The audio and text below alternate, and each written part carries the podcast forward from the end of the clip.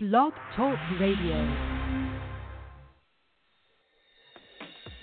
Welcome to AMVETS Radio. At AMVETS Radio, we're dedicated to providing the who, what, where, when, and why of everything AMVETS nationwide. For over 50 shows now, AMVETS Radio not only educates, but tries to inspire all veterans serving veterans with interviews that are not only thought provoking, but through humor, decades of wisdom, lots of great stories, and of course, information about AMVETS. It's our goal at AMVETS Radio that after hearing this show, you'll walk away different than you arrived. We thank you for taking the time to listen to AMVETS Radio. And for more information, including upcoming shows or previous ones, visit amvetsradio.com. Now sit back and relax, buckle up and get ready, because the AMVETS radio train is about to leave the station.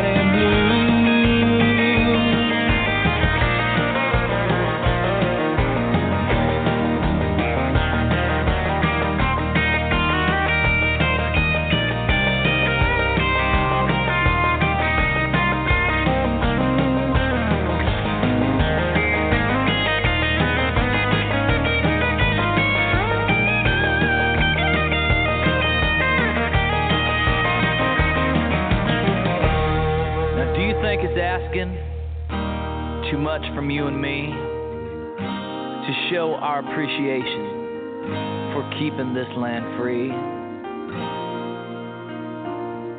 So the next time you hear our anthem and see Old Glory flying in the air, can we please all stand together in the one thing we all share? We're Americans. Americans, we're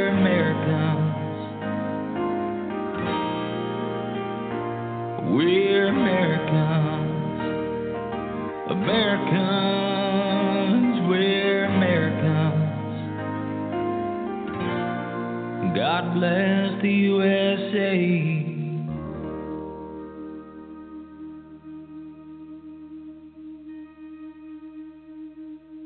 Well, good evening, folks, and welcome to AMVETS Radio, show number 68.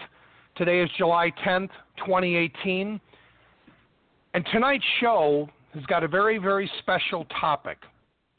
The topic tonight is also sensitive in nature and has God has seen it fit to bring people on the show tonight who have experienced some pretty traumatic situations. We're going to be discussing part two of a conversation that we started last week, which was military sexual assault. Now, it just so happens that AMVETS National is also opening up this discussion in regards to a piece of legislation back from 2017. What makes tonight's show so unique is the fact that we have some guests on the show tonight who've not only experienced it, but who are going to give some advice on not only how to deal with it, but how to be able to help others deal with it. Now, if there's anything you know about AMVETS Radio, the whole purpose of AMVETS Radio is to share information. We've successfully done that now for 68 shows. And why I wanted to play that when you're not alone is the fact remains is you're not alone. We all go through different traumatic situations, loss in the family, financial situations. But the fact remains that with either, we can almost get through any. Recently Facebook, I've had the same topic on my Facebook cover photo because I knew we were going to do shows like this, and it has to do with the word together and team.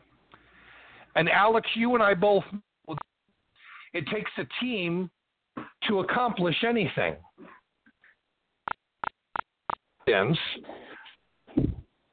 using this conversation right now because if I didn't understand what team meant, would I be able to do the things that I do today? Now, Alex, I think you know me well enough that we don't do anything alone, do we? No, brother, we never do anything alone. We always have our no. our friends, our family, and we have our faith to guide us through it. That's correct. And AMVETS Radio is not run by one person, is it? No, sir. No, it's run by a team. Matter of fact, without states like Arkansas, we wouldn't be able to run the show, would we? Without no, sir, we DC, we wouldn't be able to have guests on the show. So why I'm starting off tonight's show before we go into the national anthem, why I do that is we have to remember that no matter how crazy this world is, no matter what is going on in this world, if we have a team mentality, if we look out for one another, if we watch each other's back, if if when somebody who who might not be maybe patient runs into a situation that they can't understand, you come next to them and you help them. Because let me tell you something all the money in the world cannot replace compassion. And tonight's show is very sensitive in nature, as I mentioned. And I mean, we just brought this up last week, Alex. And look at what's happened. Now people are talking about it. And I mean, is it not a privilege and an honor to be able to be the one to press forward in this topic to help people get past what they're struggling with. And look at how we've been able to get guests on who've experienced it, who want to talk about it. I mean, it's scary. But tonight, after tonight's show, when 9 o'clock Central Time comes and goes, we will have recorded this show for one purpose and one purpose alone and that is to bring this topic to the surface. Now, Alex, my friend, my co host with the mostest. I didn't call you a hostess, notice that. my co host, because that's what you are, my brother. And you've been a wonderful host. You have provided some wonderful questions for our guests, and I'm looking forward to what you have to say about tonight's show before I go into the national anthem. What is your because you've had all day to think about this and and I purposely kind of left you alone so that you could get your thoughts together. But why don't you take the next few minutes and just share some feelings about what you think about tonight's show is going to be like, and then we'll run the national anthem, and then we will bring our guests on. Well, Perry, as you said, tonight's topic is a graphic one, and it, it, it's one to be taken with a lot of reverence. I've had many friends in the military who have suffered military sexual assault. I have I have known people uh, who have gone through it. I've known people who have intervened in it, and in any case, in every case, it has changed their life. Some some for the better, some for the worse. Um, you know, I've had friends just like one of our co our our guests tonight, uh, Orlando, who have intervened, and it cost them dearly in their military career, and it's a shame.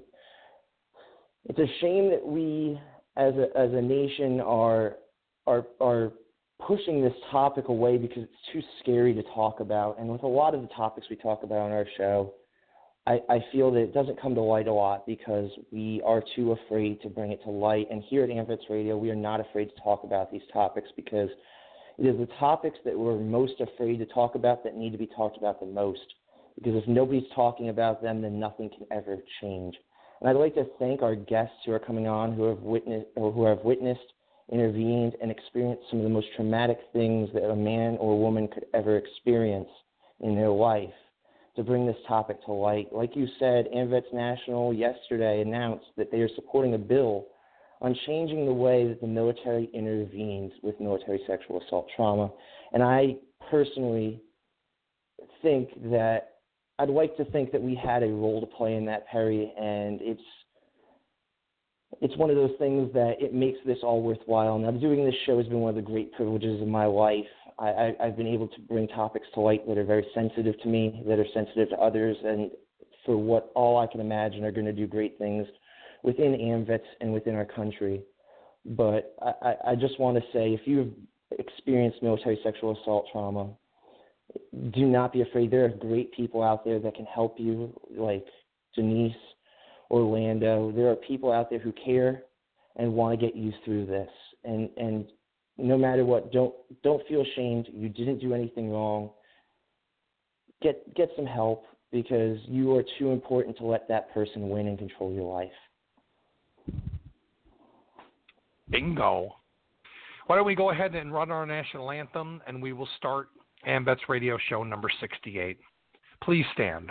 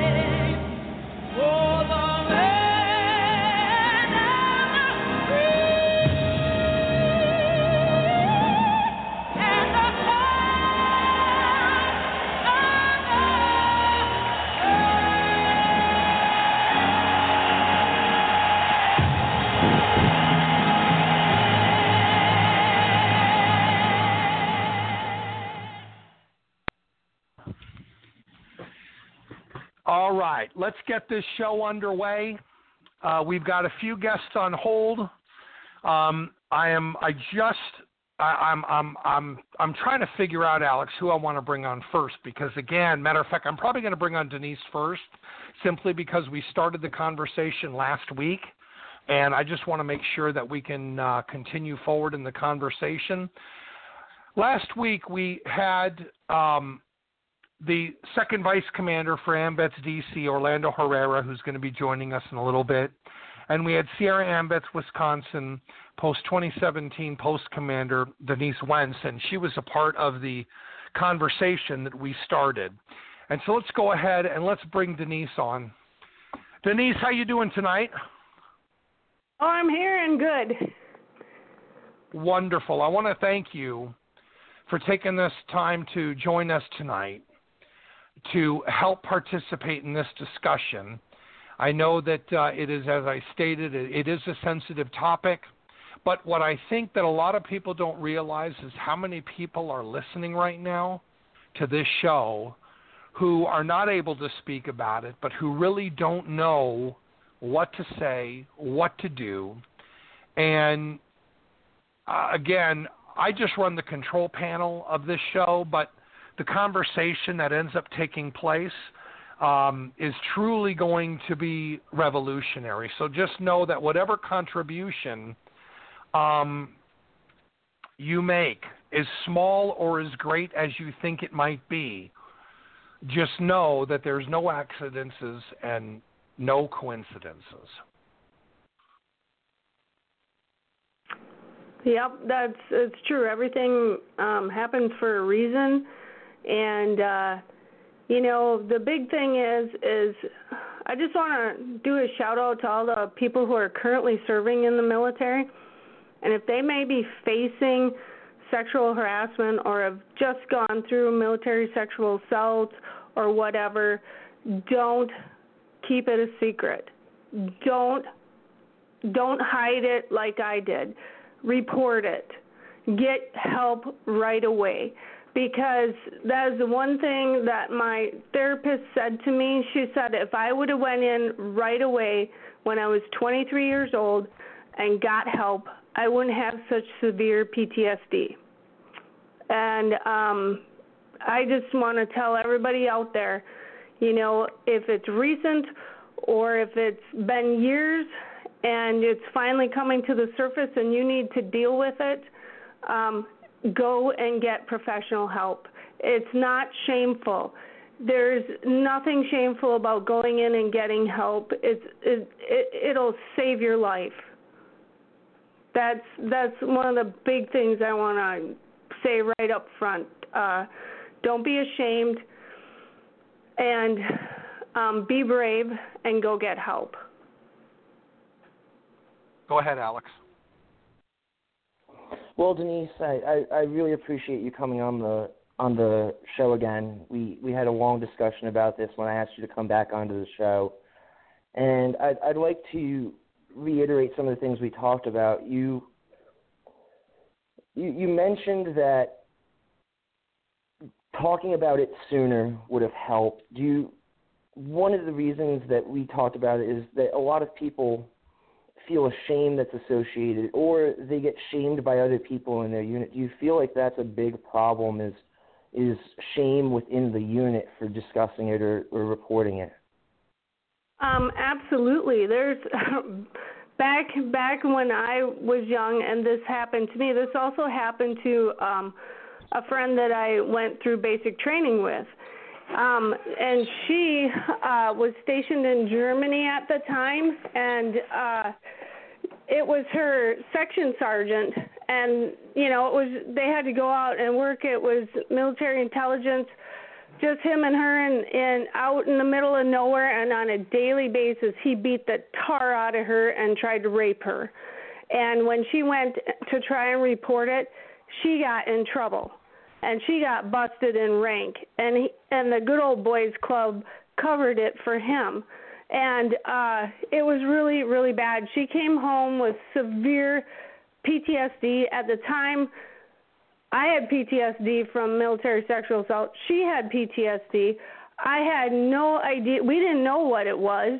Um and it actually ended up destroying her marriage and uh you know it, it's a very, very life changing thing. And she did go in for counseling right away, but it still had serious um, effects in her life that you know she probably wouldn't have had if she wouldn't have went through that. Now, for those that are listening that may not understand military lingo, or for those that are listening, what what is the good old boy system?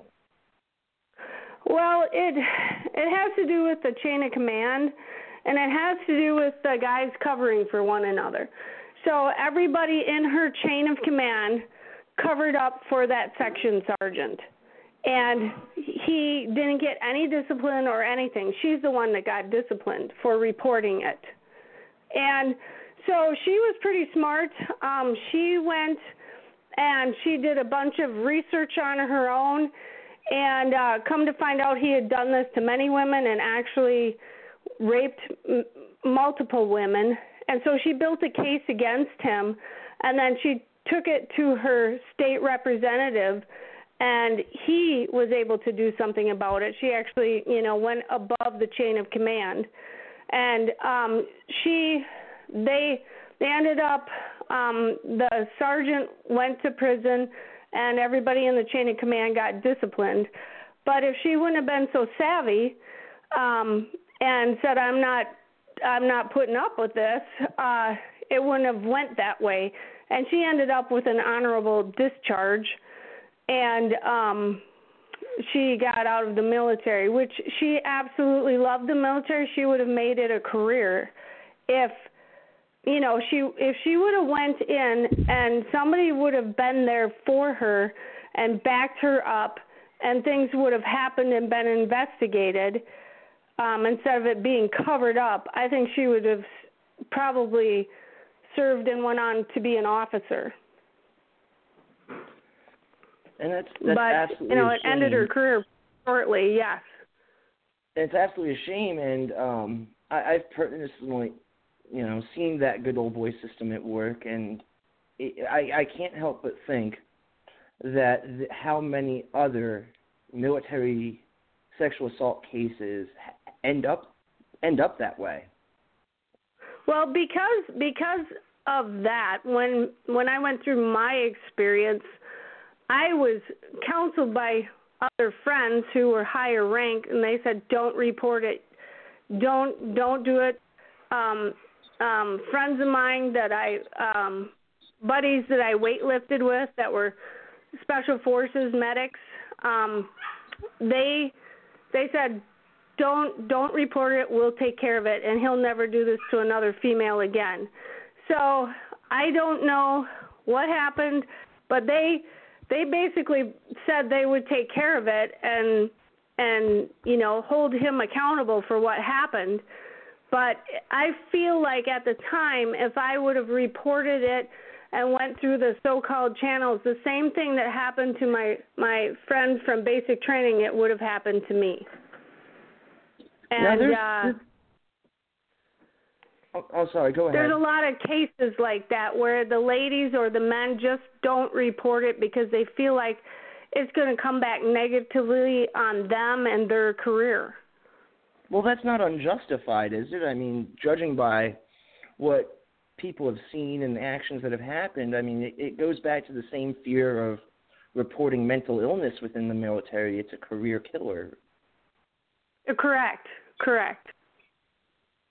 And I mean, if you if you really think about it, I mean, there's there's multiple options. There's and a lot a lot of people know this, so I want to put that information out there. There's open reporting and closed reporting. Now, closed reporting is where it's you just report it and no legal action. Nobody really knows other than medical providers, and you can get the help you need. And then there's open reporting where a legal case takes action. Is that correct? Um, I'm I'm not real familiar with the proper process of reporting.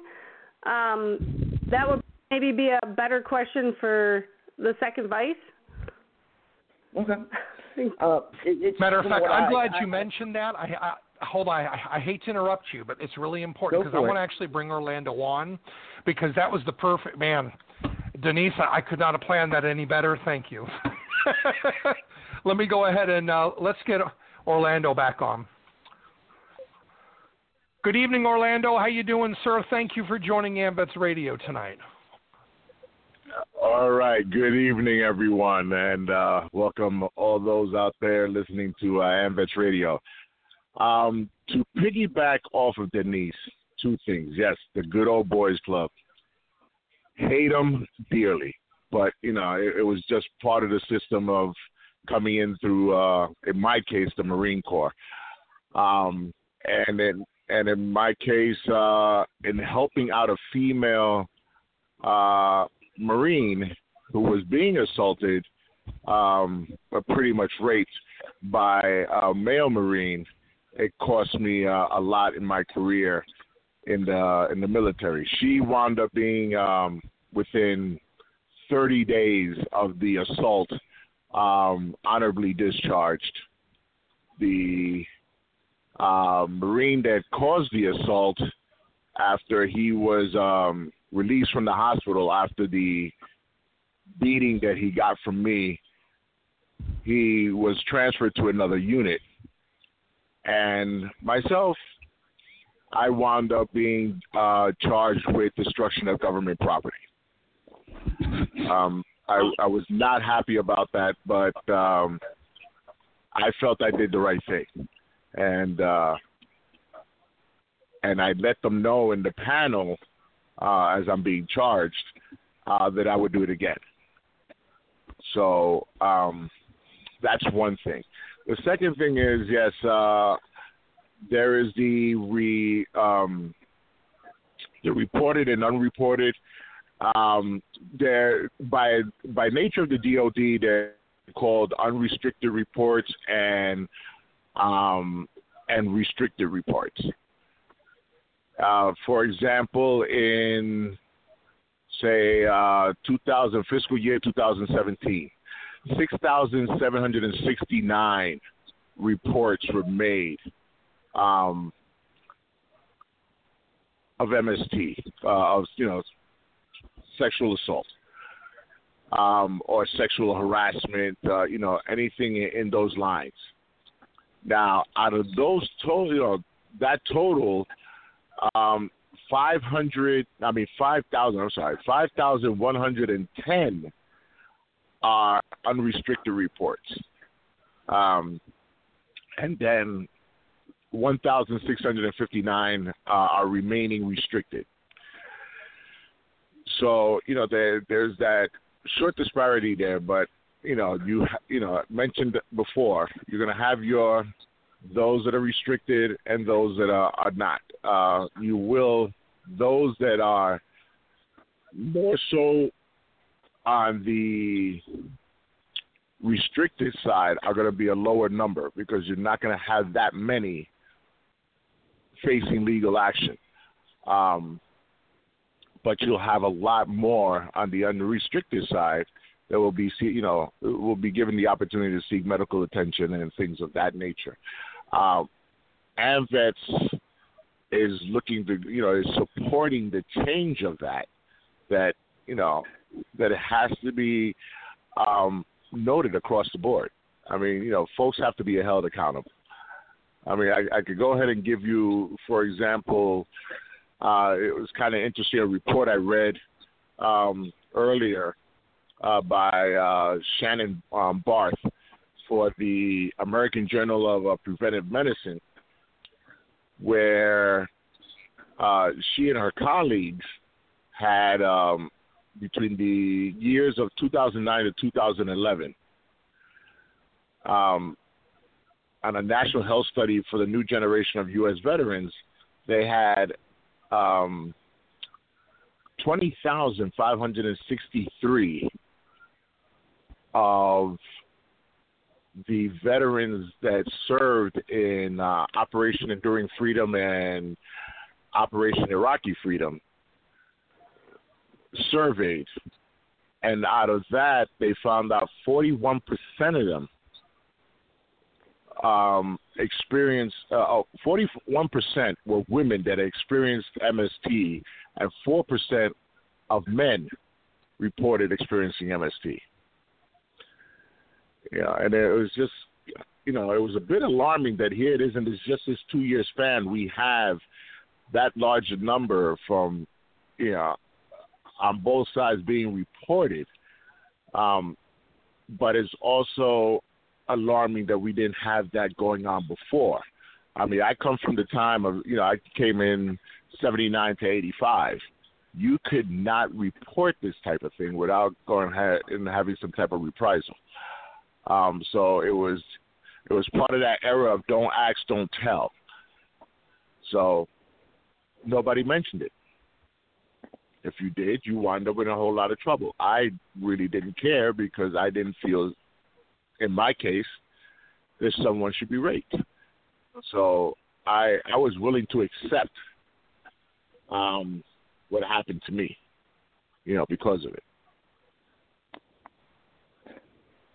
Now, Well, one of the things, uh, very quickly, Alex. One of the things too that I would, I'll, I'll I'll let you go ahead and comment on what he's talking about. But after we do this, I want to go and bring another one of our guests on because she's got some legislative experience, and I just have a feeling that this might be the direction that we go. Normally, AMVETS Radio will do one guest, then we go to the next, then we go to the guest. We can already see, based upon tonight's format, that we're just going to bring multiple people on. So, and because we actually have another person who's also going to be joining us, so let's just keep this conversation rolling. But go ahead, Alex, and then after you finish your thought, let me go ahead so that I can introduce and bring on the another side of this conversation. No problem, Perry. Orlando, thank you for coming on the show. It's a pleasure to have you back on. Um, th- this is a two-part question for both of our guests. Um, I'll let Orlando speak first, and then Denise, if you could chime in.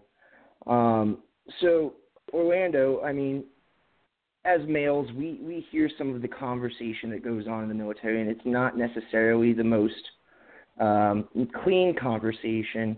I mean, you have the army, the military specifically recruits A-type personality males, men who who have a no quit, uh, never take no for an answer mentality. Uh, one, do you think that is a contributing factor, and along with the culture of it, where you know men will be on deployment, and similar to beer goggles, there's a phrase that you hear a lot in the military called deployment goggles, where you've been deprived uh, of intimate activity for so long that you're just willing to to be intimate with anything at that point. Um, I, I would have to say, yeah, it's it's pretty much that way. I mean, um, when you're when, and I've noticed this in my in my studies and my psychological studies that I've uh, I've dealt with in the last few years, that when you deprive uh, someone or something of an object that they would normally have, they're going to go ahead and do whatever it takes to get what they they crave for. In the case of you know these um, men in the military, probably were sexually active before they went ahead and went on deployment. Now they're being restricted. You know they there's nobody around. There's nothing. There's very few women. So here it is. You know, it's like, well, I'm going to get to her before anybody else can. You can't say no to me. Uh, you know, that that whole mentality there, and it's like, well, if you're going to say no to me, I'm going to just go ahead and take it. And it's it's that type of mentality that's just caused a whole lot of problems. Um, you know, the the lower rank feel they could go ahead and, you know, they say, well, I could do it because the higher rank does it. And so, but then the reprisals are different because here it is, uh, E1 to an E4 could possibly wind up getting in trouble for it, maybe. But here it is, if you have somebody E6 or higher, or even um, an O1, you know, or further, there's no reprisals.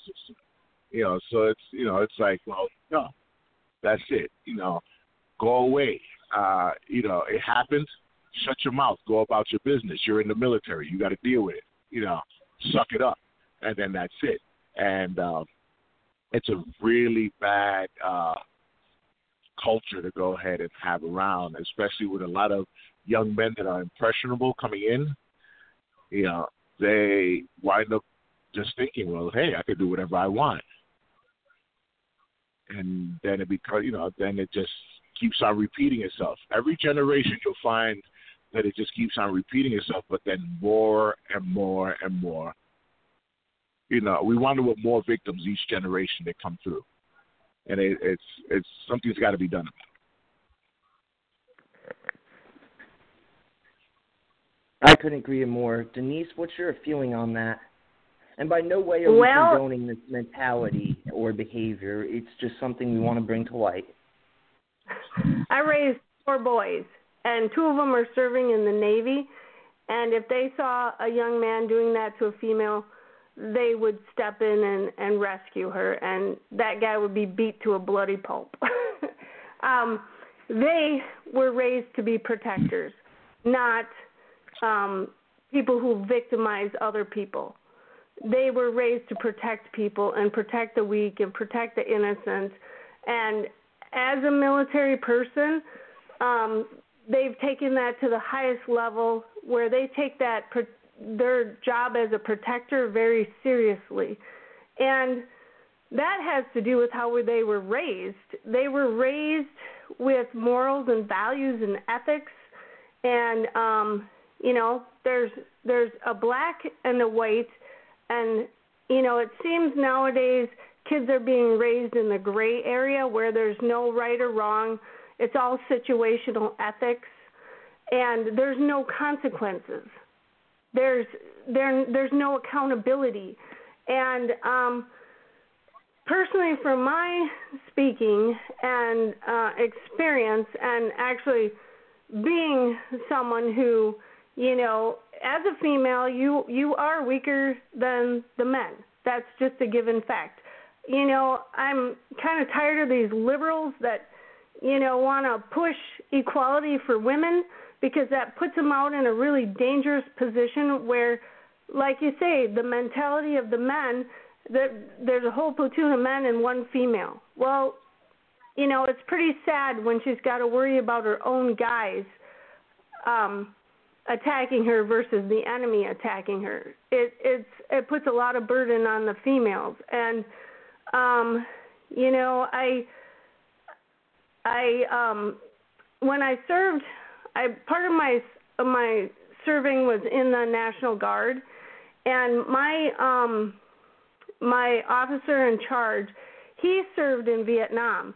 And he was he was in um in a medical unit in a hospital and he watched firsthand the women being treated like that. And when at our field hospital our evac hospital that is the one thing he said that will not happen to any of the ladies in my section period. And he made sure that we were protected. He um major major backus i i love the guy to this day because I went I went through the MST before I was under his protective arm and I never once felt unsafe when he was in charge because he always made sure that us ladies in the pharmacy lab and x-ray section were always safe no matter where we went no matter you know and um you know desert storm he made sure that we were the ladies were safe and uh i'm grateful to him to this day that i was able to do uh, uh, serve my country under somebody like that who was a a protector. And that had such an impact on me that that's why i raised the boys the way i raised the boys and why i made that such an important factor in their upbringing. But uh you know, looking back and talking to the other ladies in the pharmacy lab and x ray section, we all were grateful for his protection. I'm so thankful to hear that there were people like that in your career, even though you had to experience the the unsavory side of it and the unfortunate side of it. I'm glad that there were people there that took the safety of their fellow soldiers and the soldiers underneath them to such a high regard. Uh, did you ever notice that culture that we were talking about, where there was, um, where, where where sexual nature was a commonplace in conversation? Absolutely. I threw a few guys up against the wall by the throat and uh, and uh yeah, rattled them a bit and told them if they talked to me like that anymore or grabbed me, I was gonna do something about it. and uh, Do you think that- yeah, that that that that was a daily thing. It wasn't, you know, it was like, you know, for us females, we were always you just walk walk down the hallway and you're gonna get grabbed in inappropriate places. It it was just, you know, um, and the cat calls and the the you know the threats and uh, always having to look over your shoulder. Um, in my situation, I was it was a um, I was at Fort Sam Houston, and I was in training, and uh, it was a fire guard, uh, somebody who was on watch to protect, and he came right into uh, my room and attacked me. I'm so sorry that that happened to you, Denise. And if and Yeah, if it's too It's, uncomfortable for um, you to talk about, we don't want to push you too far. Like we said, this we this is to be talked about with reverence, and I, I want to make sure that we're not pushing you too hard on this topic. So if you're uncomfortable, Well, you know, know. I, all I can say is there's safety in numbers. You know, after that incident, I never went. Well, I didn't really go anywhere alone, but after that, even in my civilian life, I never go anywhere alone ever. It, you know, I'm always very careful. Um, you know, hyper vigilant. Um, and I, I I don't think that will ever really change. Now now that I have a service dog though, um, I don't have to be as hyper vigilant and uh she I can tell her command and I tell her to watch. And then she watches the environment for me. And she'll let me know if people are coming up behind me, coming alongside of me. She she lets me know everything. Like there isn't a move made without me knowing about it because she's watching. So, and I'm so you know, glad you have that Now, support. now, Alex, do me a favor. I want to. Um, we've got an hour and 17 minutes left. I would like to bring on our next two guests also. Uh, Denise Orlando, don't you guys go anywhere, okay? Because we're going to continue this conversation, but I believe we've got a whole lot more to open up. And even if it's a situation where we have to do another show, although next week we were talking about doing the homeless conversation, but if this goes into a third show, I've got no problem with that. But folks, don't go anywhere. I just want to run a. I got to pay the bills, and I just want to run a quick PSA, and then we're going to come back with uh, Lisa Wilken, also who has uh, uh, a lady named Judy Brown with her. And uh, but don't go anywhere, folks. We are going to be right back. I apologize for the break, but I've got to make sure that I get the bills paid so that we can continue on with AMVETS Radio. Don't go anywhere. We will be right back with AMVETS Radio show number 68. If you're a veteran looking to file for your service connected benefits through the Department of Veterans Affairs, don't go it alone. AMVET's highly trained service officers stand ready to walk you through the process at VA regional offices around the country, helping you to navigate the complex VA system free of charge. With new presumptions for Agent Orange exposure and other conditions, AMVETS can offer you the advice you need to finally receive all of your earned benefits. In 2009 alone, AMVETS helped process more than 65,000 claims and appeals, securing more than $410 million in benefits. To find your nearest AMVET service officer or to learn more, visit amvets.org. If you're listening to AMVETS Radio, you're already interested in building the organization. And we all know that the key to our continued growth is getting the Gulf War and later veterans involved. So I want to suggest that you go to communicate with them where they already are. That's right, online. Your post needs a fresh, current web page and a Facebook page to bring them there. Veterans Web Design is just who you need to help get the job done. At Veterans Web Design, their mission is to help veteran service organizations grow and prosper through the use of the Internet. To find out more, visit www.veteranswebdesign.com. All right, folks, welcome back to AMVETS Radio Show number 68. I would like to take a moment to uh, thank uh, AMVETS Arkansas, AMVETS Department of Tennessee, AMVETS Tennessee Post 45, Jerry Reed Music City, AMVETS Post 1776 Nashville, the Elks Lodge 1944, Tri Cities Military Affairs Council, Veterans Web Design, and of course Painter's Dream Productions for making this show possible.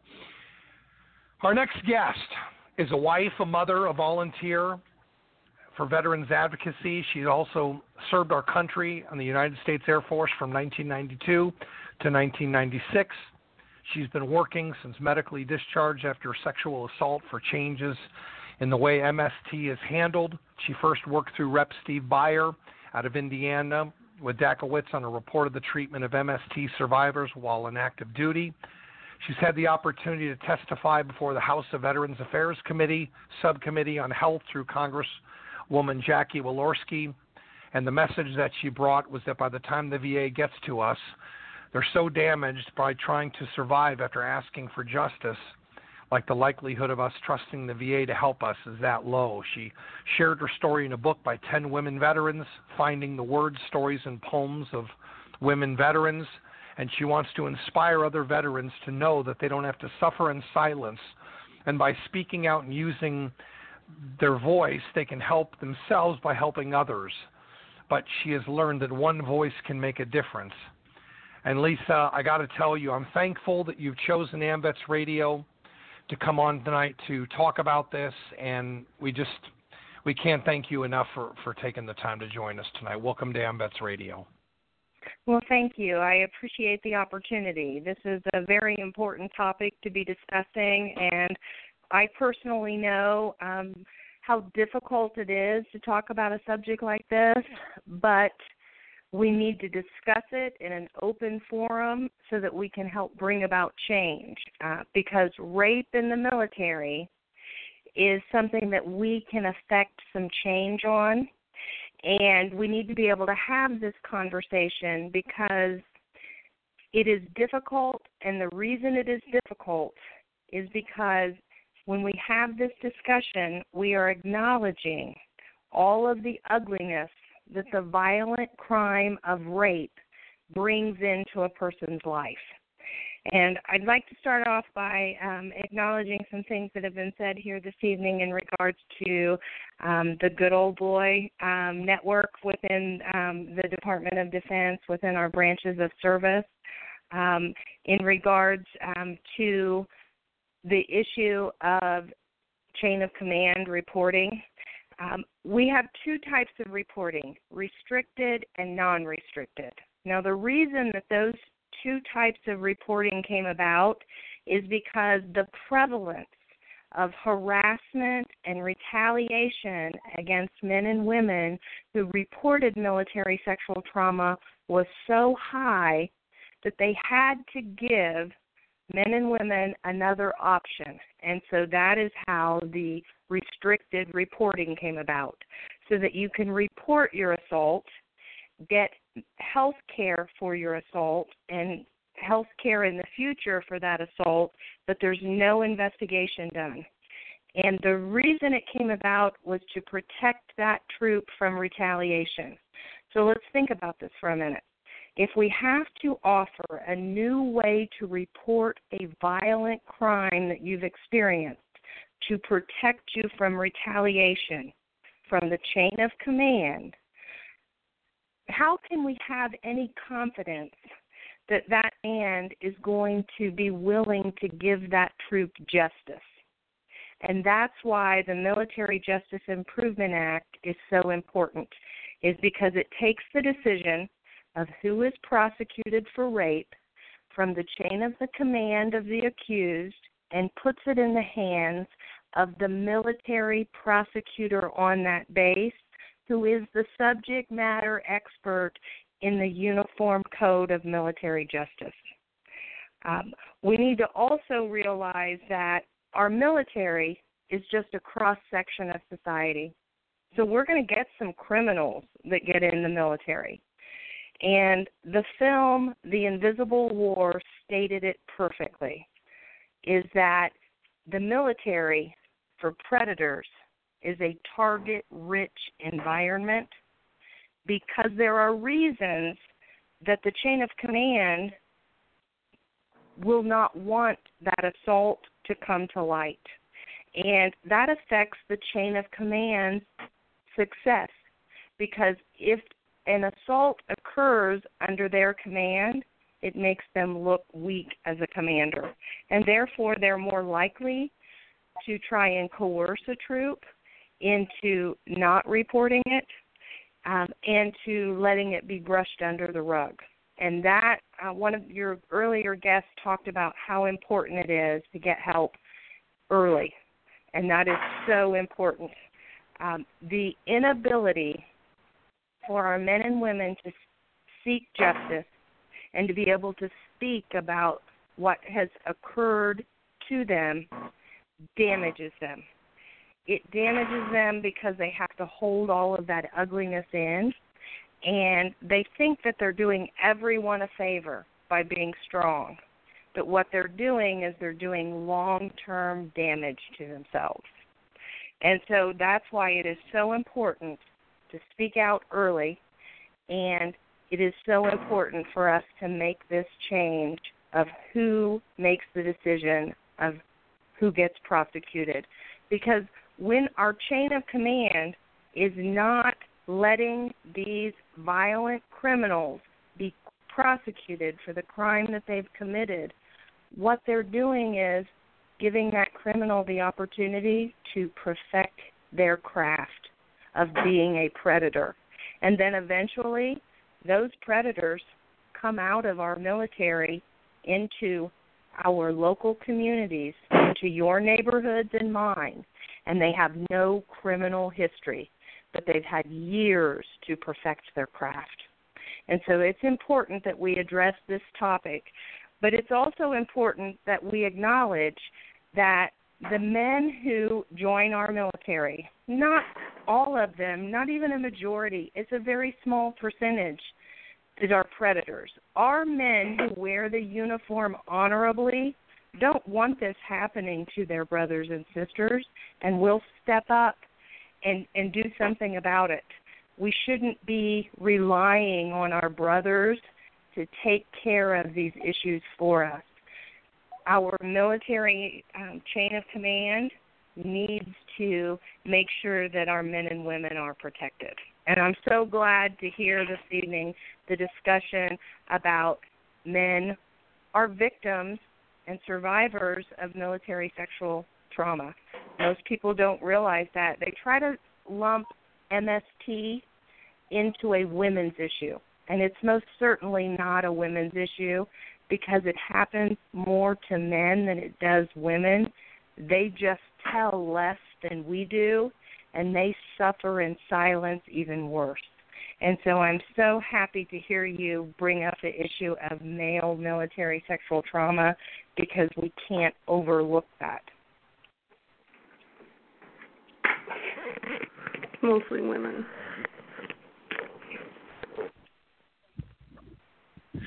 Well, first of all, we do have Orlando. He is still on, and Alex, uh, you're on as well. So anybody feel free to chime in. Well, first off, thank you so much for coming onto the show, and I'm so thankful for your advocacy and your candor when it comes to talking about this topic. Um, like you discussed, we had just we have already talked about the ways that chain of command have covered this up, and, and Denise said it perfectly um, I, I've come to see in personal experience, and I'd like to get the opinion of all of our guests. Um, a lot of the time, I've seen chain of command just separating the victim and the offender. And I hate to use the word victim, but um, the the the person impacted by this and the offender. Is that something that you guys have seen as well?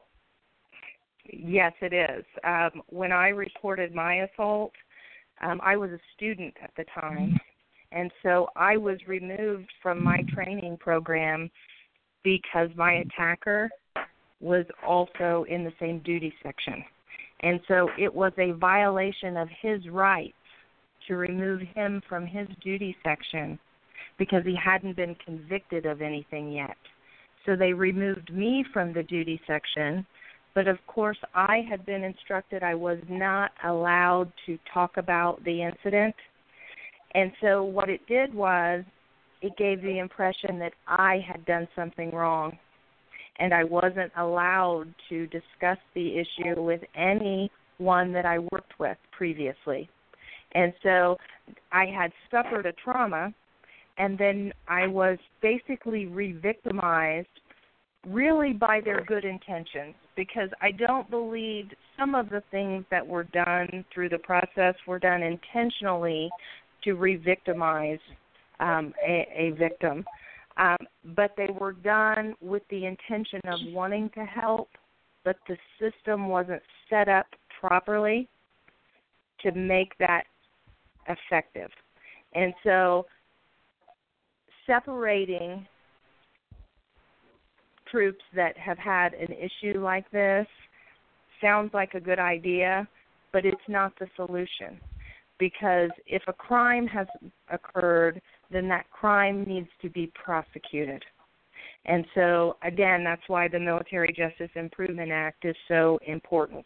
And this uh, bill, Senate 2141, has been around for several years. There's been several versions of it.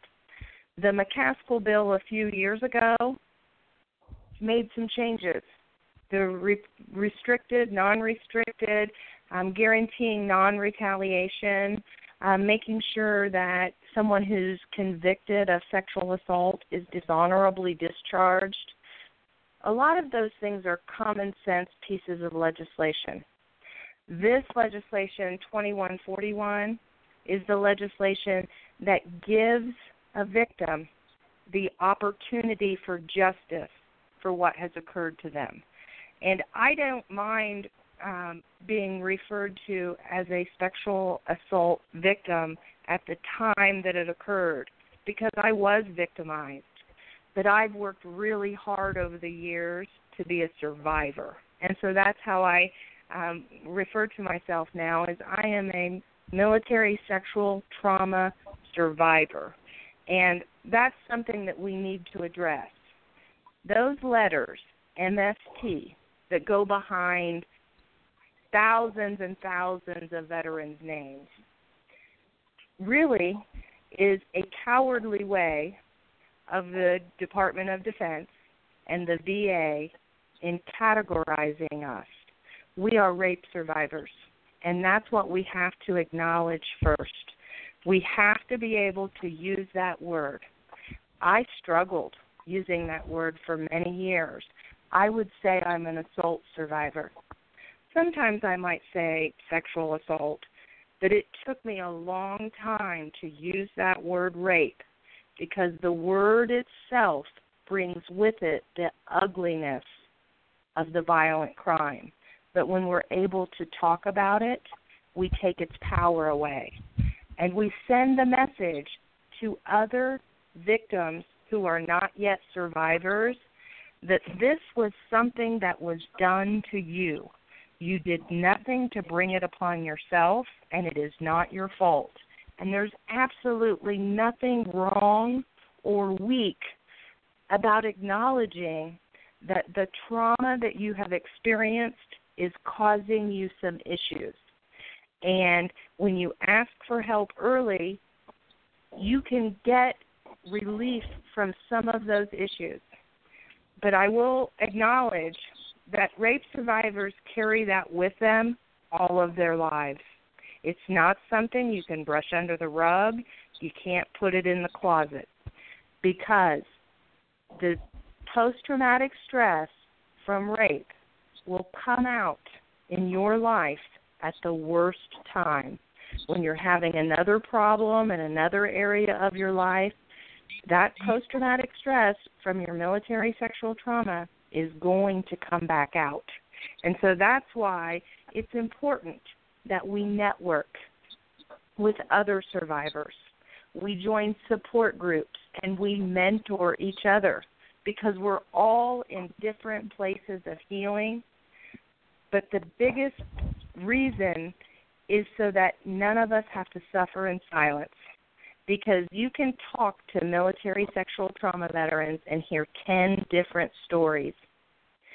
But what it all boils down to is that what they suffer from is all pretty much the same. And so we can help each other. And so that's why shows like this, and I appreciate AMVETS Radio being willing to talk about this difficult topic and acknowledge that it is occurring and that it is a a problem within our Department of Defense and that the solutions that have been coming about in the last 15 years have made it better, but they've still got a long way to go. And so I really appreciate AMVETS Radio being willing to talk about this and um, the guests tonight coming on and being willing to talk because when you op- when we open up, we're helping other veterans across the country, across the world, being to be willing to talk about these issues. And we're so what happy is to be Judy's able to role in all this. this? Oh. Lisa, what is Judy's role in all this? Because you, you've got her Um, on, and there's a reason for it. Um, Judy um, is an Army veteran, and so I say I don't hold that against her, you know, too much anyway, being an Air Force veteran myself. Uh, um, Judy, Judy's a two-time enlistee Army veteran. She um, went back in enlisted um, after her daughter had um, enlisted, and um, she's a 100% service-connected disabled veteran. And I met Judy um, three years ago at the Indiana State House. We were introduced by a mutual friend because he knew my story and he knew her story, and he knew that we could support each other. And so Judy is a military sexual trauma veteran who has used her voice and her abilities to help other veterans in Indiana find their voices. And so um, that's why I wanted to make sure that Judy was on with us this evening so that she can give a different perspective of she's a she's a newer military sexual trauma veteran. She she's a, a female combat veteran. Um, a veteran is a veteran, and we all know that. But our experiences in the military vary very um, drastically. And so Judy has a different experience um, and a different perspective from a veteran who has deployed to Iraq and has had this experience. Well, Judy, well, first thank of all, you for Judy, thank you for for absolutely and and you know Mhm. again, Judy, thank you for your service. Thank you for all that you've done, and thank you for participating on AMVETS Radio. As you can see, AMVETS Radio is all about what you see is what you get. It's no frills, so uh, the floor is open. And again, thank you for joining us tonight. Well, thank you for having me. I'm very excited about this. I know back in um 1986 we had um we'd gotten this little pass and um we got to go off post and stuff. And then when we came back onto post, I had uh the guy in charge of CQ, he was at E7, and he explained to me that I was late. And I said, Excuse me? And he said, Yes, you're late. And he goes, And do you know how to fix that? And I said, Because I'm going to write you up for being AWOL. And of course, I started crying. You know, I'm young. I came off a tobacco farm in Virginia. And I started crying. And then he's like, Get in that room in there. And he made me perform oral sex on him. I had no, and then all these years go by. Oh, they put me out. It's good old boy system. It was asthma. It was asthma. You mentioned that, sir, earlier, the Marine about 85. So, yeah, remember, these times were really hush hush. Anyway, so they wanted to classify that as asthma. And so, stayed in the reserves, went reserve side, couldn't do regular Army, everything I'd ever dreamed of. Did reserve side, and then um my daughter went in to the military in 2007. They asked if I want to go back in. Sure, went back in. We were getting stuff ready to go to Iraq and everything. And next thing you know, we're packing up a big old box, and there comes a first sergeant out of nowhere and just throws a kiss right on me. And I'm like, Excuse me? Oh, just wait till you get over there. You'll see. You'll get a number. Remember the deployment goggles you mentioned earlier, sir? I never heard them called goggles, but I remember the deployment numbers, whether you were a one through a ten or whatever. And that was just because they weren't all home to see what the real tens they called a ten in the US looked like and stuff, so you remember the numbers. But in 2015, I got introduced to a program called the Road Home Program. And for all them years, I never knew that I that that was rape. I never knew that was sexual assault. I carried that that I had done something wrong. But I can stand here today and I can stand at the Indiana State House and I can stand on the steps in Washington D.C. and in the Eisenhower building and say, "No. I did nothing wrong." And now I can stand. I may have not had a voice then, but now I have a voice, and one voice can make a difference. this topic is something that um, our veteran service organizations are really taking up uh, because they advocate for us veterans. Um, and they want to make sure that the country realizes that this is a problem and that our legislators need to act on this issue. So, what we need from our listeners tonight and supporters across the country is we need you to reach out to your legislators and let them know to support the Military Justice Improvement Act. That it should be the military prosecutor on that base who makes a decision of whether someone is prosecuted for rape. And there's another reason why it should be the military prosecutor, not just because right. they know the law, they also know what cases can be proven and which cases can't be proven. Because there have been instances where commanders have decided to have a troop charged with rape when the evidence isn't there for a conviction. Not saying that the rape didn't occur, but the evidence needed for a conviction isn't there. And therefore, when those troops are referred for charges, what it does to that victim is it gives them a false hope of justice. And they're put through the process in the military, and then they get no justice. I reported my rape. I asked for justice. At 1st mm-hmm. they were going to give him an Article 15 non judicial punishment. But I say, and I say it in, in a flippant way, that I got lucky that my first sergeant's wife was a rape survivor, and he knew what I was headed for and going to have to face for the rest of my life. And so my first sergeant went to that for me and went to the commander and said, do not give him an Article 15 until you talk to the victim. And I got to talk to the commander and explain to him what had happened to me. And he picked up the phone with me in his office and called the Area Defense Counsel and rescinded the Article 15 offer. And it was sent for an Article 32, which is a grand like a grand jury hearing, and charges were referred. I went through that whole process, the investigation. What occurred as a result in my case was that he was given an other than honorable discharge in lieu of court martial. And that was done because the defense made a motion to bring into evidence things out of my medical records. That's something else people don't realize. When you're active duty military, you have no privacy. There mm-hmm. is no rape shield law in the military.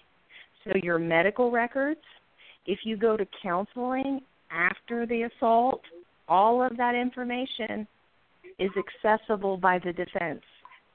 And so the defense had made a motion to introduce the fact that I had had a pregnancy terminated in my past. And I asked the prosecutor, this has no relevance on what occurred to me. And the prosecutor was very honest. he said to me, and I'll never forget these words Lisa, I can prove that he raped you, but the rape wasn't violent enough for him to get any real jail time.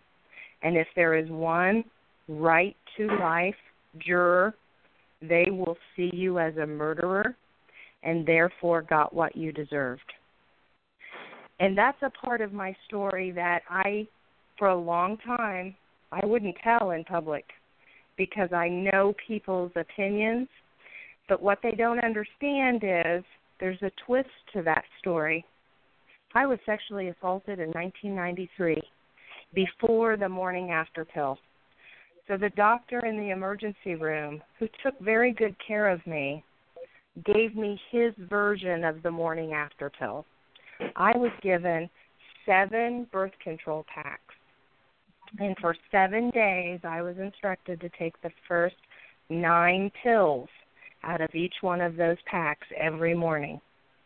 Well, there were a couple of things that emergency room doctor forgot to tell me. One was how sick that was going to make me. And two, what would have to happen if his version of the morning after pill didn't work. And so basically, what happened in my case is the military used a time in my life and a decision that I had to make that was really out of my hands against me. And so I had have always felt as though the military blackmailed me into letting them keep that quiet because I didn't want to have to let my family know that I had had to make that decision.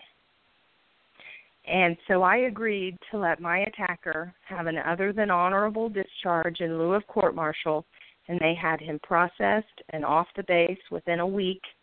And then I found out he had attempted to do the same thing at the, his previous base. And I will be honest that I have never had the courage to look to see if he has harmed another person since then. Because I don't know that I would be able to live with myself if I knew that I helped enable a predator to get out of the service with no record when he was a repeat offender. And so that's why this is important. And I said it in my book that by not telling my whole story, I let that part of it take a deep hold within me. And it causes problems throughout your whole life. The other, the earlier guest talked about how she doesn't ever go anywhere by herself. Judy and I can attest to that. We travel this state here in Indiana advocating for veterans but neither one of us go alone. We go together because I know she's got my back and I've got her back. Because in the veteran service organizations, it is still a very male dominated environment. It's still the it good dom- old boy system. And we need to work on that and make sure that within our veteran service organizations that our voices are being heard and it's very important for people to realize that an invisible wound is just as damaging as the visible ones that we can see in the scars that we see on veterans. And sometimes those invisible wounds can be just as deadly because our military sexual trauma veterans who take their lives they don't take their lives because they're weak. They don't take their lives because they can't handle what they've been through. Our military sexual trauma veterans who take their lives do that because they are afraid they are a burden to their family or because they are doing than they would be if they're not around. And so that's why this conversation is so important.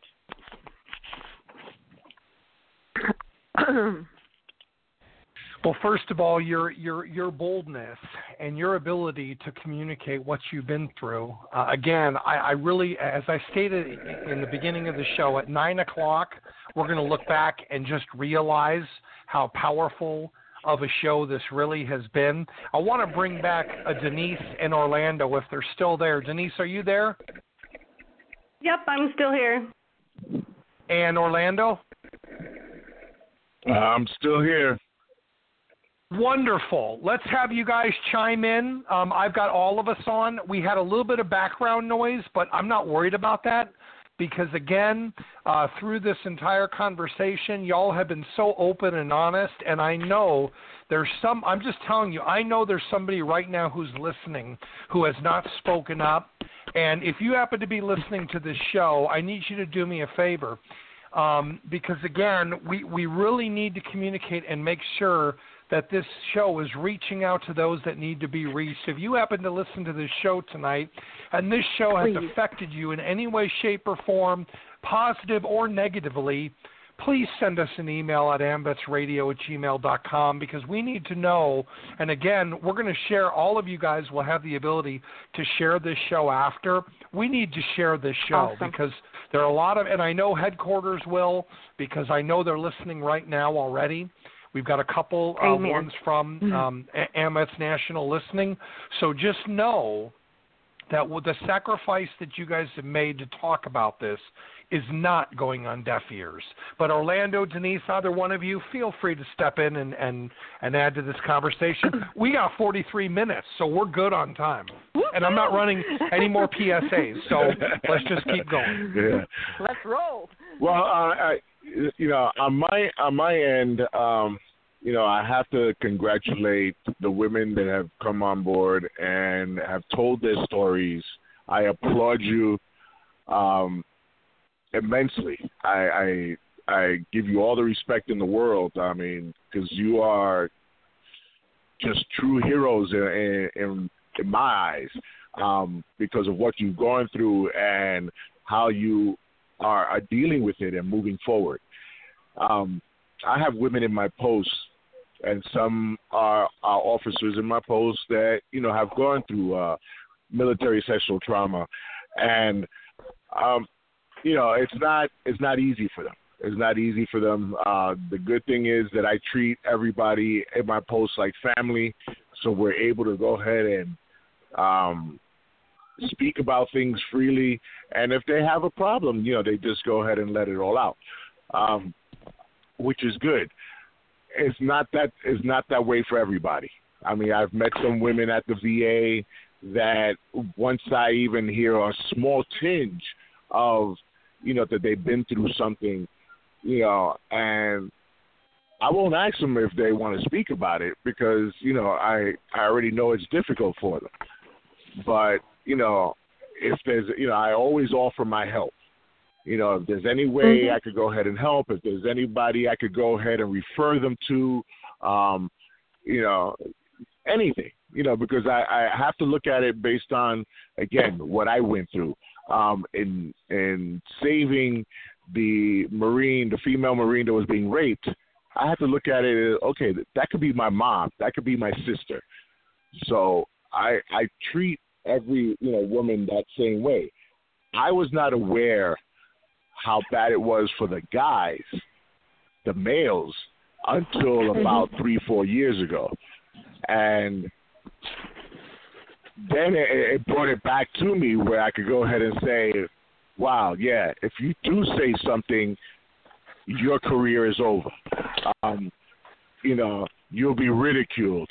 You know, there, there's the propensity uh, of possible suicide. You know, afterwards on both parts. I mean, male or female. So you know, it's it, it's just it's really hurtful for me to go ahead and hear this, and because we we should we should be protecting each other. We should have each other's backs, and instead, like it was mentioned earlier, we have criminals coming in and they're just being trained to hone in on their skills and then being set out into the world. Um, and and you know that might seem harsh for some people, but that's the reality of it. That's the reality. You know, so um, again, I applaud you, women, for what you've done, coming on this show, telling us your stories, being strong every day despite of what you went through to go ahead and move forward. And I bless you for that. And I, I just, you know, wish you continued success in what you're doing. Thank you. Thank you. Um, could I ask a question of Denise? Sure. Um, I, I, I'm just for curiosity. Um, when you had your experience in the military, how did other women in the military react to you after that experience? Did you find that they were supportive, or did you find that they distanced themselves from you? They they distanced my, themselves from me. Um, I basically lost all my friends. Um, Uh-huh. I I couldn't. I I was so traumatized that I I couldn't really talk to anybody, and um, I I just they they just kind of even my roommates stopped hanging out with me. They um I basically ended up um pretty much uh alone and and um having to redo all my friendships with new people because and then I never let it out. I never talked about it. I never I this is the most I've ever talked about it actually. Um and the whole topic of feeling like a burden to your family, that hits me daily. And you Mhm. know, it's like you just, you know, all I can say is thank God for my service dog because when that stuff gets pretty heavy, I talk to my dog and we walk. We walk and talk. and uh and she's been good for my soul um in so many ways. But uh you know, every female veteran that's gotten a service dog from me has gone through military sexual assault. So pretty much um you know and and I do service dogs for men and women, but the men mostly it's combat related. For the women, the PTSD is always military sexual assault. And, And- and um, go ahead. It's so it's so awesome that you have a service animal and you help provide that service animal to other veterans. Um, and the fact that a service animal um, gives you relief or support is an Um, important she, message. She, it's we could do a whole show on how service dogs help with PTSD. It's it's Mhm. um because of how she's changed everything for me. Um, is why I train dogs for free for fellow veterans.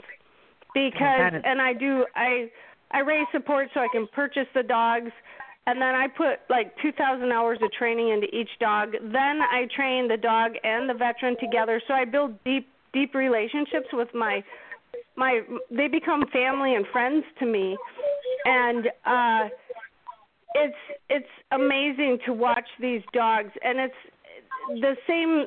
It's like what I have with Poppy and how she's she's actually helping me basically reset my biological you know, reset everything, my homeostasis, my biological, you know, um, you know, uh, medically, you know, she's helping.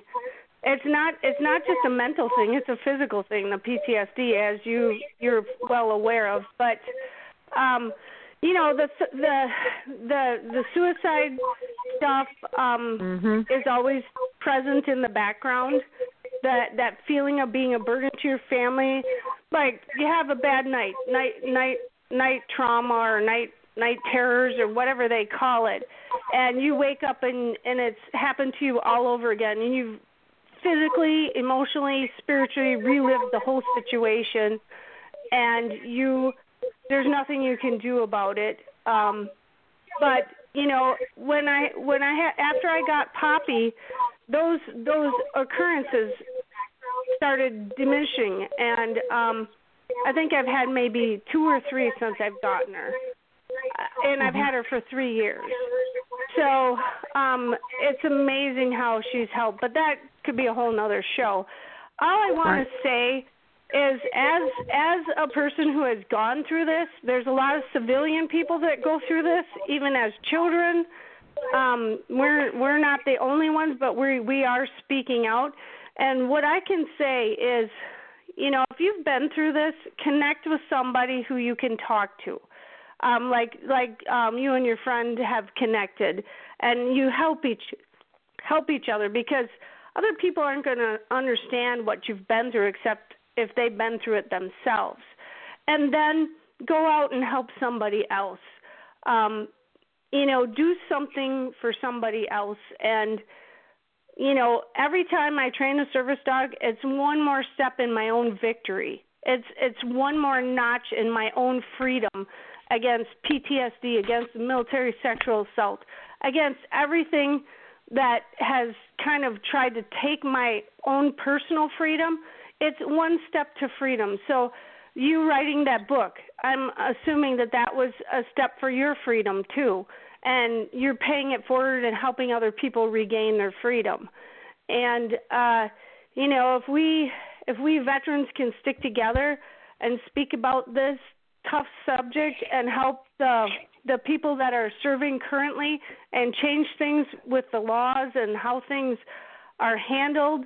Um we should do everything in our everything in any anything possible that we could do we should be doing. And uh paying it forward. And i just want to thank you ladies because just hearing your stories and knowing that you know i'm not the only one out there. And and i know that because of the ladies who've gotten service dogs from me but to hear you guys speaking it it gives me permission to share my story again and the more it comes Correct. to the light, the less it holds over you. The the more freedom you get.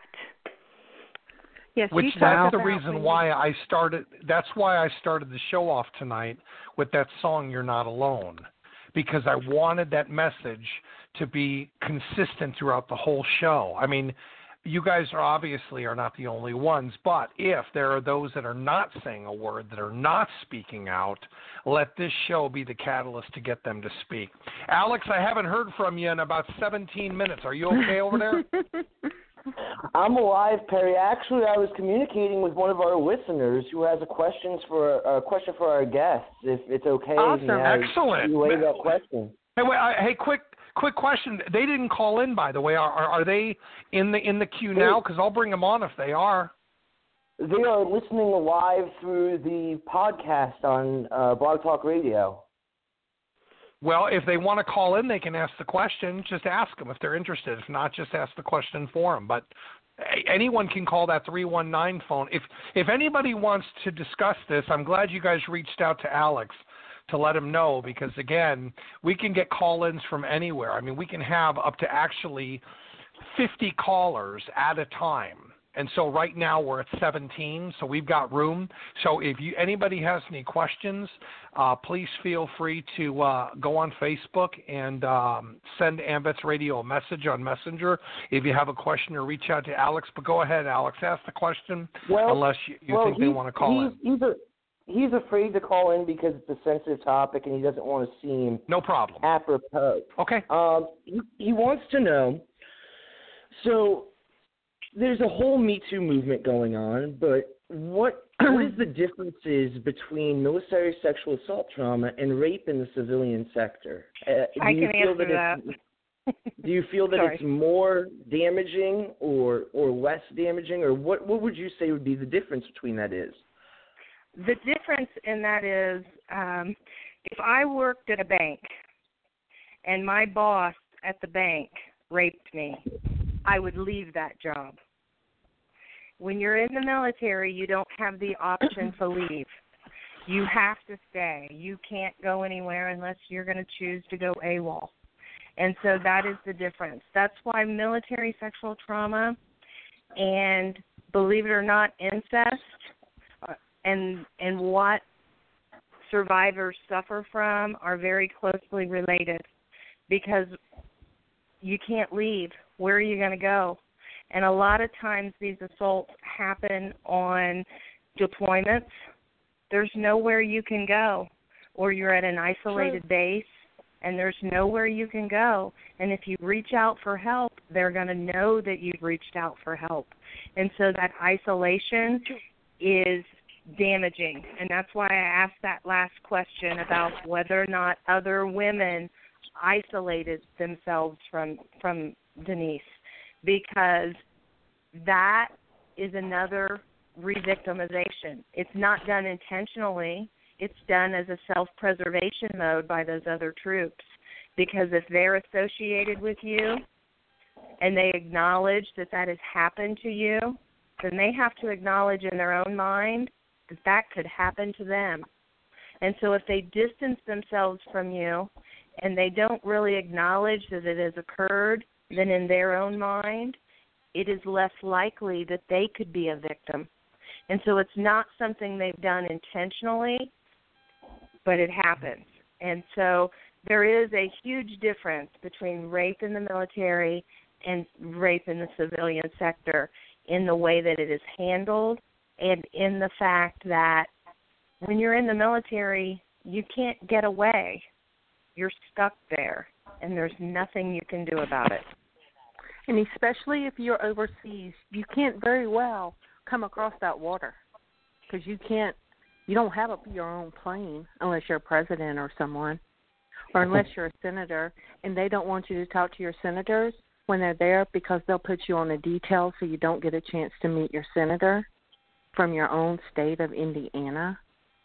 But guess what? Mm-hmm. Now I have everything I ever wanted. The background noise you heard earlier, that was me quilting, and I apologize because I don't do service dogs, but every veteran that comes across my way, I present them a quilt of honor and I tell them, Thank you for your service.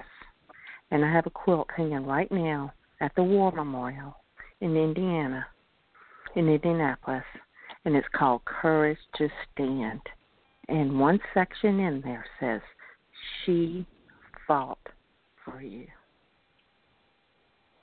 That's absolutely amazing. And thank you so much for what you do for our fellow vets and how you give back. I'm actually a recipient of Quilt of Valor. So okay. thank you. It means a lot.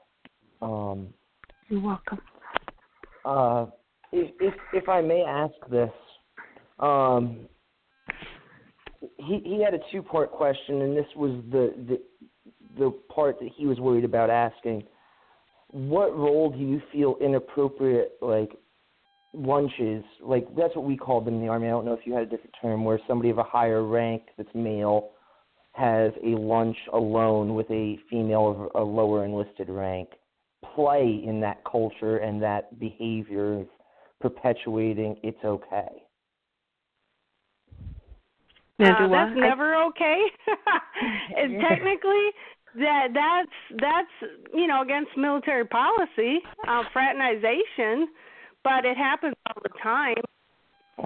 You know, uh, you know, I when I was in, I I was always in the gym lifting weights, and uh, I actually had a a I was enlisted, and I had a captain come and find me to have coffee with me, and I I told him, hey I this is inappropriate and this could damage both of our careers if I wanted to make it a career. And he certainly was risking way more than I was. And you know I actually held him accountable but you know and told him it was inappropriate. But you know if if a, a higher ranking male or a higher ranking female wants to have a lunch to discuss business and things like that and work related, they should have another person present. Mhm. Or have it, it in public. They should yeah, yeah, and even even if it isn't public, they should always have another person present. I I'm very conscious of that when I'm working with male veterans.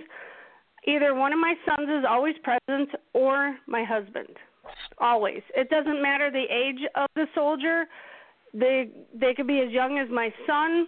Uh, um, a lot of them are, you know, 28 and young, but I I'm never alone with these soldiers if they're of the opposite sex, even as a civilian, even as an AMVETS post commander. I'm I'm glad you I brought have it really up good like that. news.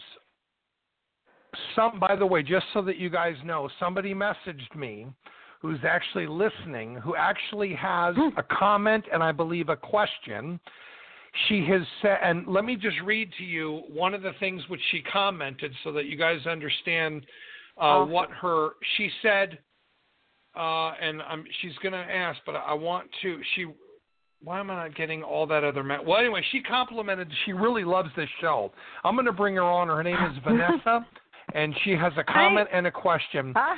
Hey, Vanessa, welcome I to AMVETS Radio. call in on my. I'll have to call back Hey, in on my fine. cell phone because my battery is dying.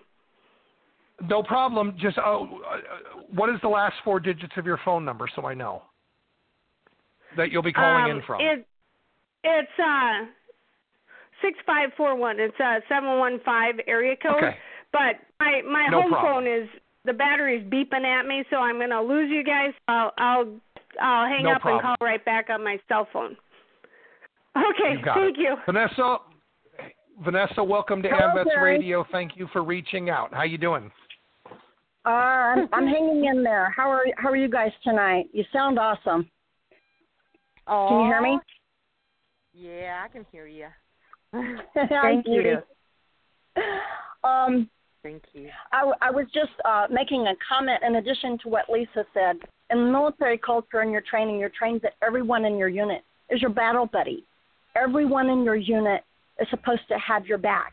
You're supposed to be able to go into combat and trust that person that's right next to you. When you experience military sexual assault, military sexual trauma, when you're raped in the military, you don't have that trust. It is the deepest betrayal of trust that a soldier can experience, especially when you can't go to your unit and say something about it because of fear of repercussions of you reporting. Um, Was that did that betrayal of trust um, is is that a common um, factor in your experience with the other veterans that you've spoke with that have experienced military sexual trauma? That now they have that issue with that betrayal of trust? They have the issue with that betrayal of trust. They also have the issue of not trusting their own judgment because they suffer from the fact that they should have seen it. How come I didn't see that he was a predator? How come I didn't know that this was going to happen? And so that betrayal of trust snowballs into the lack of the trust in yourself. And when everyone has that inner dialogue with themselves, unfortunately, the majority of our military sexual trauma veterans, their inner dialogue that they have with themselves is damaging because they have had a violation of trust and then they don't trust themselves. And so that's why it is important that we continue to speak out about this so that other men and women can hear that the way that they talk to themselves internally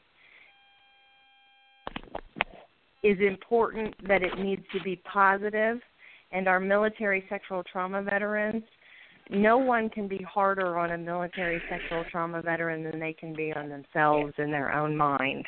And so by giving MST veterans a support network of other veterans to be able to lean on, that's so important. And so it's another reason this this program is so important. And Vanessa, you're right. Your army you guys had your battle buddies. We i was air force and we Mhm. had our battle buddies. And it was the same thing as when you came on base and that security police officer waved you in with that m16 on his arm you felt safe. It was a false sense of security because unfortunately there was a predator among us but not all of our men and women in the military are predators. because back to the question the gentleman asked earlier in regards to the lunches, um, the private lunches, is that a contributing factor? I would say no, because men are not predisposed to rape. That's why the argument that men and women serving together shouldn't happen because rape is going to occur. When statements like that are made, that is a complete insult to every man who has ever worn the uniform honorably and every family who has stood behind and supported their loved ones while they serve or have lost a loved one in service by implying that our men who wear the uniform are so weak that if you put a woman in the group that they're going to rape her because that's not the case. Rapists are violent criminals and our military men and women who serve are heroes. And we need to make sure that we make that distinction that the predators that are are doing this in the military need to be rooted out and that's why the Military Justice Improvement Act is so important so that the base prosecutor can bring charges against those that have violated their brothers and sisters in uniform. And believe it or not, I know this is hard to for people to realize that women can be rapists also. Power corrupts, and absolute power absolutely corrupts. And a woman who is a predator who gets some rank can do just as much damage as a man can because men can be raped also. And that's something that's important for us to talk about tonight. And I have went to class. I have went through a three week program with some men, and then I went on a couple of Project Odysseys as well. That was just for MST related, and there was men there. They had no choice. They had no choice. It was the rank over the top, and let me tell you, these were both the female outranked the man. And I'm telling you, I would have never dreamed that would have happened to that man, but it did. And what the men are told when they report it, they are told, learn to enjoy it. That's what they're told. Mm-hmm. And they suffer in silence. Or they're shamed, or they're shamed for like what kind of man doesn't want to have sex with a woman. That's exactly right. Exactly. They call you a homosexual, which is not even a bad thing. Like if you want to be a homosexual, be that. But you know, I mean, they they shame you. They call you names. They're like, oh, look at him. He doesn't like being with women. Okay, and then here's another thing as well. You know, we as MST survivors, we are inside these posts, and I hope, sir, you or the commander can interject on this, or maybe someone listening is. We are inside them posts, or we are sitting in these big meetings with, say, different organizations, and they're like, oh, you're being too sensitive. Why are you wearing your feelings on your shoulder again? Well, How we do have some people from uh, Well, Nashville yeah, well- so if you'd like to directly speak to them. Sure, go for it. I wish they would Um, fix the problem. yeah. Well, you know, um, I might, you know, on, on something like that, because there's two parts that I wanted to go ahead. I'm going to answer. I'm going to interject on this one here. Um, on putting your feelings on your shoulders, it, it, it's more, you know, I see it as a machismo move, um, where it's just a matter of, look, if you can't be as strong as I am, why are you here? Um, you know, and that's the mentality that I know of when I came up in the Marine Corps in the late 70s into the 80s. You know, if you were just an emotional person, guess what? You were not, you just wasn't part of, you know, the culture. You wasn't part of the Marine Corps. You were somebody that now has to be pushed aside. It didn't matter whether you were male or female. Okay. Um, it, it, that's just the way it is. And I've seen that come along throughout the years, and it continues to be that way. You know, and a lot of it has to do with if you're, you know, with this mentality that if you're not as strong as I am, you are not part of my world. You know, and, uh-huh. and that's a screwed up deal. You know, it's a really screwed up deal on that one. On the other side, as far as trust, um, we also have to look at those that help um, those that are victims. You know, like in my case, where I helped somebody, and now the trust, there was no trust. Um, everybody looked at me as though, well, you shouldn't have gotten involved. You should not have said anything. Mm-hmm. You know, uh, we no longer have your back. You know, because now we know you're a snitch. And it's like, you know, I, I'm looking at them like you must be crazy. I said, I still got your back at the end of the day. If you don't have my back, okay, that's a choice you make.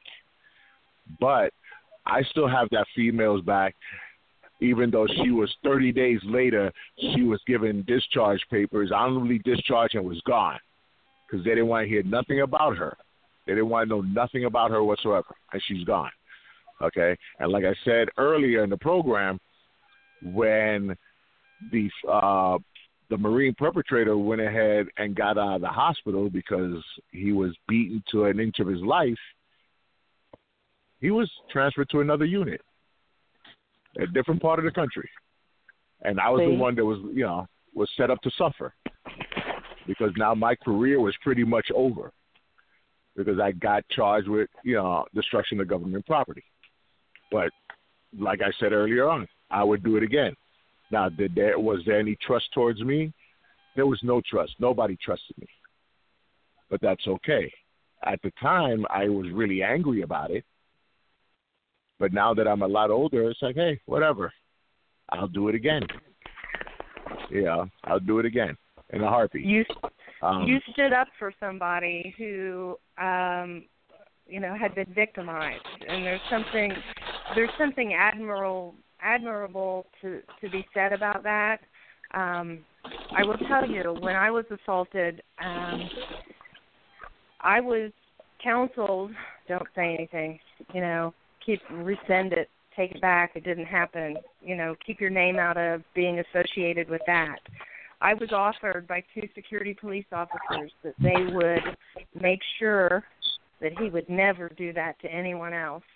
That and they would set it up to be done in a way that it wouldn't be traced back to them because oh you know if this person's out in the city that our base was in and and something happens to him out in the city it's not going to get traced back to the people who did it or to me. Well i right. knew better than that. Um i knew one i had really bad luck. Um and so i knew that wouldn't be the case. I knew it would come back on me and I knew it would come back on both of them. And I didn't want my my problem, the way I thought about it at the time, um, to cause them problems in, in the future. Um, and so I told them no. But I still remember, and I will always be grateful to both of them for being willing to have my back like that and to stand up for me. Um, but it's important that our men and women that we prosecute, that we speak up. I know there's restricted and unrestricted and the reasons for it, but we need to be able to just report it and not have to worry about retaliation. And so the fact that there's two ways to report it is basically just an acknowledgement by the Department of Defense that there's still such an ongoing problem with retaliation that they had to come up with a different way for our troops to be able to ask for help for physical injuries and the mental health issues that sexual assault brings up. And so, again, I bring up the Military Sex, uh, Military Justice Improvement Act because we've had many pieces of legislation and changes made in the last 10 to 15 years on this topic, but they've all been a band aid.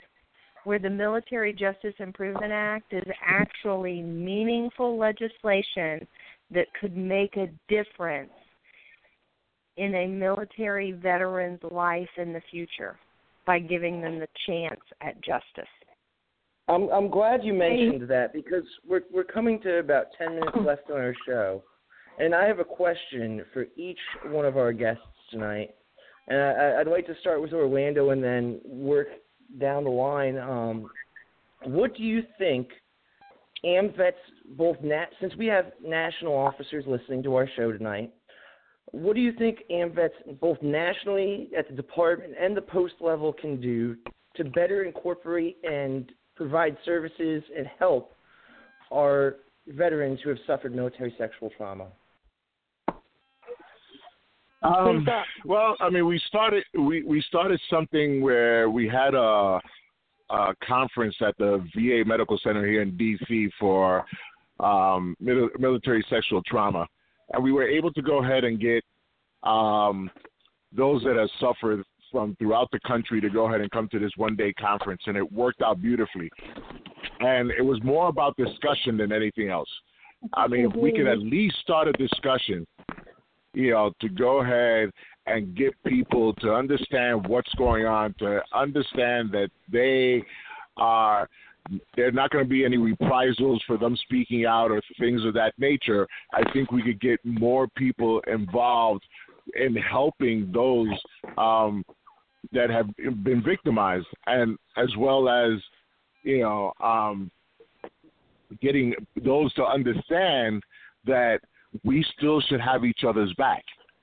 That we should not be, you know, um, you know, turning our back on those that have been victimized. I mean, I want to go ahead and just, and I'm going to close off on this. Something that uh, Joe Chenelly wrote, uh, the you know National uh, Executive Director of AMVETS, he wrote something that the Defense Secretary John uh, uh, James Mattis wrote, and they said is by its nature, sexual assault is one of the most destructive factors in building a mission-focused military.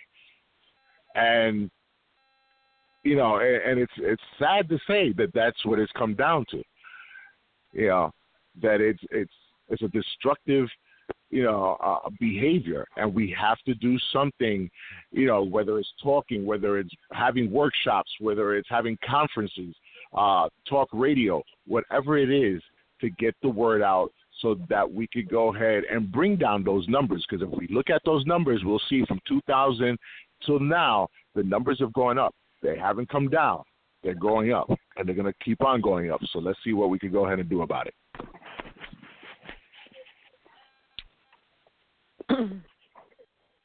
I will um, chime in here a, a, minute if I could. Um, to help on this topic of military sexual trauma, um, AMVETS National Headquarters um, has already done a lot by supporting Senate Bill 2141, the Military Justice Improvement Act, and by putting out a letter of support what that letter of support does is it helps us um, advocates at the grassroots effort to be able to lobby our legislators. So one of the things I would like to see AMVETS National do is to have uh, our national legislative director Amy Webb help our department legislative directors to do resolutions within their state, not within their department of AMVETS, but at their state house. In Indiana, we did a resolution, Senate Resolution 62, authored by Senator Phil Boots. And thank you, Senator Boots, for doing that. It was passed through the Indiana Senate during the legislative session, and it was a resolution in support of the Military Justice Improvement Act, Senate 2141.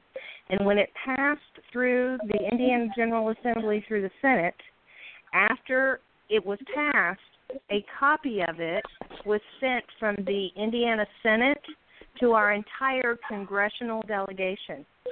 Think of the impact that that would make if every AMVETS department headquarters legislative directors had resolutions done at their state houses and those messages be delivered to their elected officials.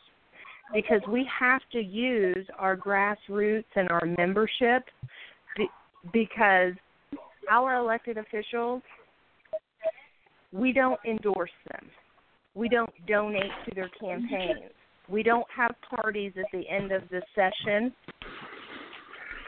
And so we have to use the currency that we have. And the currency that we have is our membership and our votes. And so when we send a message from our department getting these resolutions done in every state in in the country and every legislator in Washington D.C. receiving a copy of a resolution that was passed in their state at their state house it sends a huge message to our legislators in D.C.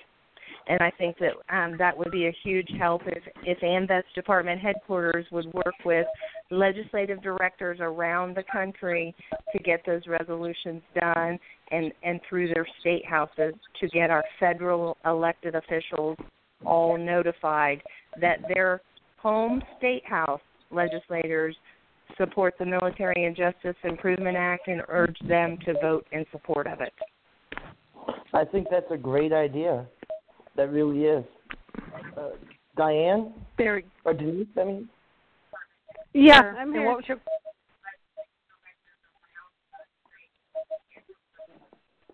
Go ahead, Diane. Um, I I would say, um, you know, he, us at our our post directly, Sierra AMVETS Post, um, we are we're all women, and uh, we are trying to um, kind of be a voice and an advocate for female veterans.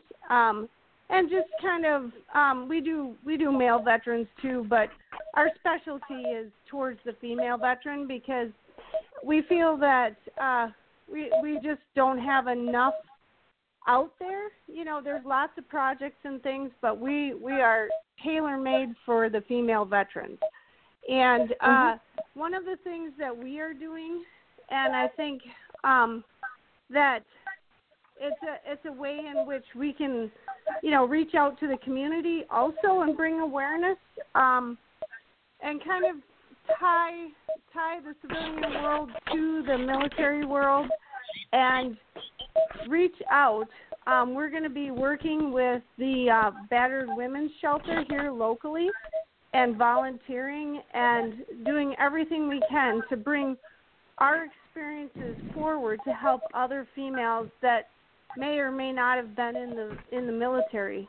Um, and uh, you know, a, another project that we would really like to take on as we grow in size would be to have a homeless female veteran shelter here in Wisconsin. That's we have three homeless um, shelters, but they don't take females. They just take the men. And um, so we'd like to have a female homeless veteran shelter too.